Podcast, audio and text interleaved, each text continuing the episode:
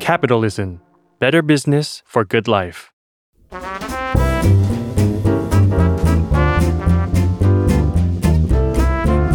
ปงนปตี ธุรกิจรอบครัว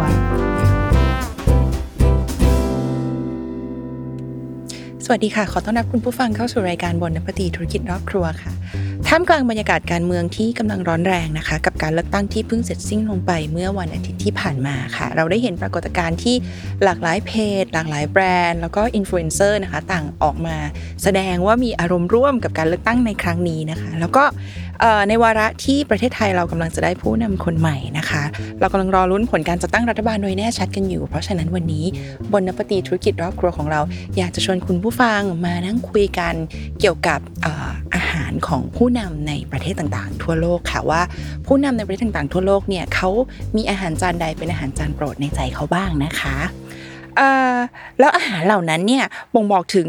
ตัวตนของประเทศนั้นๆ หรือไม่หรือว่าจะเป็นอาหารที่แสดงถึงบุคลิกส่วนตัวของผู้นำแต่ละประเทศยังไงบ้างหรือเปล่าเราไปลองดูกันเลยนะคะ คุณผู้ฟัง เริ่มต้นกันที่ผู้นำคนแรกที่ชลิเลือกมาเล่าให้คุณผู้ฟังฟังในวันนี้นะคะ เป็นประธานาธิบดีคนที่ 46 ของสหรัฐอเมริกาค่ะ ก็คือคุณโจไบเดนนั่นเองนะคะ จากพื้นเพเดิมของคุณโจไบเดนที่เติบโตมาจากครอบครัวที่คุณพ่อของเขาเนี่ยเป็น คนทำงานขายรถมือสองนะคะทำให้คุณโจไบเดนเนี่ยเขาเป็นคนที่เคยชินกับการทำงานหนัก คุ้นชินกับวิธีการใช้ชีวิตแบบเรียบง่ายนะคะมีไลฟ์สไตล์ที่เรียบง่าย สังเกตได้จากตอนที่คุณโจไบเดนเนี่ยเคยเป็นสวใช่ไหมคะเคยเป็นวุฒิสภา ตอนนั้นเนี่ยคุณโจเขาก็อาศัยการนั่งรถไฟนะคะจากเดลาแวร์ไปที่วอชิงตันดีซีนะคะเพื่อไปทำงานในออฟฟิศเสมือนกับพนักงานที่ทำงานออฟฟิศคนอื่นๆทั่วไปนะคะคุณผู้ฟัง แล้วก็อาจจะเป็นเพราะนิสัยที่ติดดินชอบความเรียบง่ายของคุณโจไบเดนนะคะ เมนูอาหารจานโปรดของคุณโจที่คุณโจชอบก็จะเป็นของที่สามารถทำกินเองได้ง่าย ๆ ที่บ้านค่ะอย่างเช่นพาสต้านั่นเองโดยเฉพาะยิ่งเส้นที่คุณโจไบเดนชอบนะคะ ก็คือเส้น angel hair ค่ะ คุณผู้ฟังจะเล็กๆนะ angel hair ตัวลี่ก็ชอบเหมือนกันเนาะ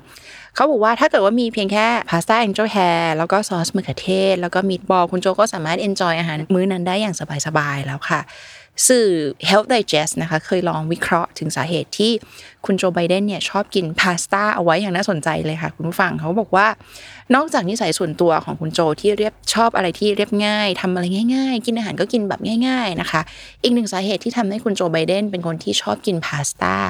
อาจจะเป็นเพราะว่ามาจากที่พื้นเพของคุณจิลไบเดนหรือว่าภรรยาของคุณโจไบเดนนะคะ เป็นคนที่มีพื้นฐานบรรพบุรุษมาจากซิซิลีจากอิตาลีค่ะ อันนั้นก็อาจจะเป็นสาเหตุที่ทำให้แบบ skill หรือว่าฝีมือทักษะในการทำอาหารของคุณจิลไบเดนเนี่ยก็คือแบบสามารถทำอาหารอิตาเลียนได้ดีนะคะ ก็ คุณจิลไบเดนสมมติว่าถ้าทำอาหารอิตาเลียนได้ดี ก็อาจจะทำพาสต้าได้อร่อยจนคุณโจไบเดนเนี่ยก็ติดใจ แล้วก็ชอบอาหารจานพาสต้าก็เป็นได้นะคะ ถ้าเกิดเป็นภาษาไทยเราก็อาจจะเรียกเหตุการณ์นี้ว่าเป็นเสน่ห์ปลายจวักของคุณจิลไบเดนนะคะ ที่ทำให้สามีผู้เป็นบุรุษหมายเลขหนึ่งของโลก ติดใจในพาสต้าค่ะ นอกเหนือจากพาสต้าที่คุณโจไบเดนชอบแล้วนะคะ ทั้งเครื่องดื่มแล้วก็ขนมของคุณโจไบเดนที่คุณโจไบเดนชื่นชอบเนี่ยก็เป็นผลิตภัณฑ์ที่มาจากเป็นแบรนด์ของสหรัฐอเมริกานะคะ อย่างเช่นเครื่องดื่มก็คุณโจเนี่ยเขาเป็นคนที่ชอบดื่ม Gatorade ค่ะรสส้มนะคะ The Washington Post เคยรายงานเอาไว้ว่าโจไบเดนเนี่ยชอบเครื่องดื่ม Gatorade รสส้มนะคะ ซึ่งอ๋อในวงเล็บ นิดหนึ่งนะคะคุณผู้ฟัง Gatorade เนี่ยเป็นเครื่องดื่ม เป็นแบรนด์ที่อยู่ under บริษัท PepsiCo ซึ่งเป็นบริษัทเครื่องดื่มยักษ์ใหญ่ของสหรัฐอเมริกาเนาะอย่างที่เราทราบกันนะคะ สาเหตุที่คุณโจไบเดนชอบดื่ม Gatorade เนี่ยน่าจะเป็นเพราะว่า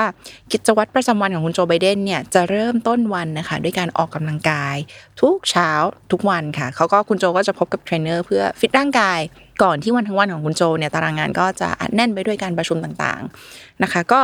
เพราะฉะนั้นก็น่าจะเป็นไปได้ว่าเมื่อคุณโจเขาแบบออกกำลังกายจนเสียเหงื่อในตอนเช้าแล้วก็เกตเรตรสส้มเนี่ยก็เป็นอะไรที่แบบ refresh หรือว่าทำให้คุณโจไบเดนเขามีพลังงานตลอดทั้งวันเนาะส่วนของหวานที่คุณโจชื่นชอบเป็นพิเศษนะคะ คุณผู้ฟังจนถึงขนาดต้องบอกให้ ลูกน้องในทำเนียบขาวมีสต็อกติดตู้เย็นในออฟฟิศไว้ตลอดเวลาก็คือไอศครีม vanilla chocolate chip ของ Häagen-Dazs ค่ะคุณผู้ฟังซึ่งลี่เคยเล่าเกี่ยวกับประวัติที่มาที่ไปของ Häagen-Dazs ไว้ใน Bon Appétit ธุรกิจรอบครัวแล้วนะคะคุณผู้ฟังลองไปหาอ่านดูน่าสนใจเลยทีเดียว เป็นแบรนด์ที่ก่อตั้งในสหรัฐอเมริกานะ ไม่ใช่เพียงแค่ที่ทำงานเท่านั้นนะคะคุณผู้ฟังที่คุณโจไบเดนชอบให้มีไอศครีมติดตู้เย็นไว้นะคะ ที่บ้านก็เช่นกัน โดยลูกๆของคุณโจเคยให้สัมภาษณ์เอาไว้ค่ะคุณผู้ฟังว่าโจชอบกินไอศครีมมาก ส่วนใหญ่ก็จะเป็นรสวานิลาหรือรสช็อกโกแลตนะคะ ซึ่งก็จะต้องมีสต็อก ติดตู้เย็นไว้ที่บ้านอยู่เสมอค่ะนอกจากประธานาธิบดีคนปัจจุบันก็คือคุณโจไบเดนแล้วนะคะ ตัวลี่เองลี่คิดว่า ไหน ๆ ถ้าเราพูดถึงสหรัฐอเมริกาแล้วเนี่ยน่าจะหยิบยก คนคนนี้มาเล่าให้ฟังด้วยก็คือ อดีตประธานาธิบดีของสหรัฐอเมริกาอีกคนหนึ่งนะคะ ที่เป็นกระแสร้อนแรงในอินเทอร์เน็ตทุกครั้งเลยนะคะ ที่เขาทวีตข้อความหรือตอนที่เขาพูดสัมภาษณ์อะไรก็แล้วแต่นะคะ นั่นก็คือคุณ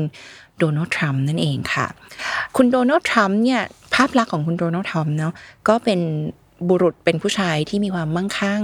เป็นนักธุรกิจประกอบธุรกิจหลายอย่างเลยนะคะ หลายคนก็อาจจะคาดการว่าทรัมป์น่าจะชอบกินอาหารที่หรูหราหรือเปล่าล่ะตามภาพลักษณ์ที่ถูก ฉาบหน้าเอาไว้นะคะ เพียงแต่ว่าอาหารที่ดูจะถูกจริตกับโดนัลด์ทรัมป์มากที่สุดนะคะ เพราะเรามักจะได้เห็นทรัมป์กินมันอยู่บ่อยๆ จากสื่อต่างๆ จากภาพข่าว หรือจากสัมภาษณ์ของคนรอบตัวทรัมป์นะคะ ที่ทรัมป์เคยให้สัมภาษณ์ไว้เนี่ยก็คือโดนัลด์ทรัมป์ชอบกินอาหารฟาสต์ฟู้ดค่ะคุณผู้ฟังปี 2016 นะคะ ทรัมป์เคยให้สัมภาษณ์เอาไว้กับสื่อว่าเมนูที่เขาชื่นชอบที่สุดนะของแมคโดนัลล์ชื่อว่าเมนูเมนูนั้นชื่อว่า fish delight ค่ะ คุณฟังงงไหมว่าแมคโดนัลมีเมนูที่ชื่อ fish delight ตั้งแต่เมื่อไหร่นะคะ คุณฟังไม่ต้องงงนะคะ เพราะว่าแมคโดนัลไม่มีเมนูนี้นะคะ fish delight ทุกสื่อก็เลยลงความเห็นไปในทิศทางเดียวกันว่าคุณทรัมป์เนี่ยน่าจะหมายถึงเมนู Filet-O-Fish หรือว่าเบอร์เกอร์ปลาของแมคโดนัลล์เองนะคะ ก็เวลาต่อมาคุณทรัมป์ก็ทวีตรูปภาพตัวเองนั่งอยู่บนเจ็ตส่วนตัวนะคะกำลังกินไก่ KFC บนจานจานกระเบื้องแบบอย่างดีนะคะ มีส้อมมีมีดแล้วก็มีไก่ KFC บนบนจานแล้วก็มี bucket ไก่ KFC วางอยู่ข้างๆด้วยนะคะ ก็อาจจะเป็นอีกหนึ่งวิธีที่แสดงให้เห็นว่าเออเขาเป็นคนที่ชอบฟาสต์ฟู้ดจริงๆอะเนาะเลือกทานอะไรก็ได้แต่อยากทานฟาสต์ฟู้ดนะคะ หรืออีกหนึ่งเหตุการณ์ที่เป็นงาน confirm ค่ะว่าคุณโดนัลด์ทรัมป์เนี่ย น่าจะชื่นชอบอาหารฟาสต์ฟู้ดก็คือ หลังจากที่เขาหาเสียงเสร็จที่ฟลอริดาก็มีอยู่ครั้งหนึ่งคุณทรัมป์เขาก็ให้คนขับรถ ขับรถไปซื้อ Burger King มาเลี้ยงทีมงานทั้งทีมอีกต่างหากนะคะ ถัดจากสหรัฐอเมริกาเรามาฟังกันที่ผู้นำของอีกหนึ่งฝักฝ่ายของความเชื่อทางการปกครองบ้างดีไหมคะ นั่นก็คือที่รัสเซียค่ะ วลาดิเมียร์ปูตินนะคะประธานาธิบดีของรัสเซียชายผู้ชื่นชอบการดูหนังสายลับ เป็นชีวิตจิตใจจนเข้าร่ำเรียน แล้วก็เข้าร่วมเป็นสายลับของ KGB ของรัสเซียนะคะ วิถีชีวิตประจำวันของปูตินเนี่ยมักจะไม่ถูกเปิดเผยนะคะคุณผู้ฟังหรือถ้าเกิดว่าถูกเปิดเผย ก็จะเป็นส่วนของข้อมูลที่ได้รับการเลือกสรรมาแล้วว่าสามารถเปิดเผยได้ต่อสื่อสาธารณชนนะเนาะอย่างเช่นเขาก็บอกว่าปูตินเนี่ยมักจะเริ่มวันด้วยการกินมื้อเช้าในตอนเที่ยงนะคะ สาเหตุที่ปูตินมักจะเริ่มกินมื้อเช้าในตอนเที่ยงก็เป็นเพราะว่าปูตินมักจะทำงานถึงกลางดึกค่ะคุณผู้ฟัง แล้วปูตินก็ไม่ค่อยดื่มแอลกอฮอล์นะ แต่ชื่นชอบการดื่มกาแฟสักแก้วหนึ่งหลังกินข้าวเช้าเสร็จนะคะจากสื่อทางการของรัสเซียนะคะที่มีชื่อว่า Pravda เคยรายงานเอาไว้ค่ะว่าวิสัยการกินของปูตินเนี่ยค่อนข้างที่จะเป็นคนที่กินแบบเฮลตี้หรือกินแบบรักษาสุขภาพนะคะ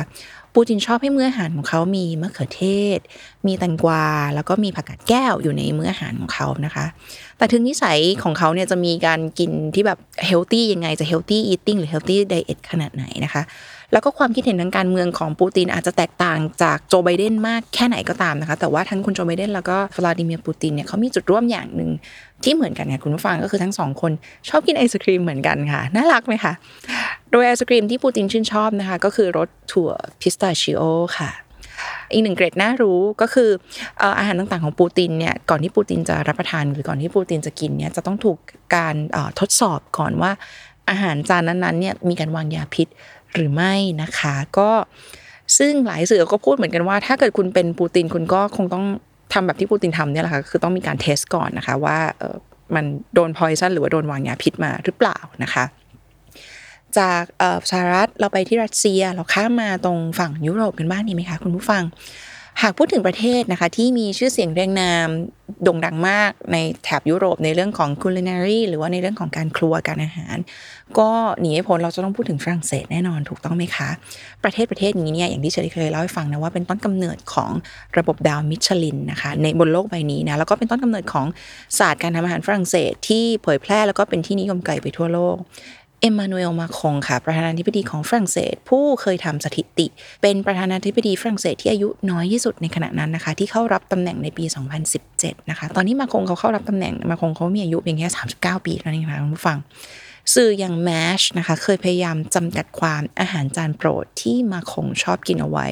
โดยใช้คำภาษาอังกฤษเพียงสองคำเท่านั้นการในการจำกัดความนะคะ ก็คือคำว่า unmistakably French นะคะ รีขอแปลเป็นไทยให้แบบเเข้าใจง่ายๆนะคะ unmistakably French แปลแบบเป็นทำนองที่ว่านะคะก็จะแปลว่าแบบฝรั่งเศสจ๋าคือรสนิยมของมาคงนี่ฝรั่งเศสมากๆนะคะ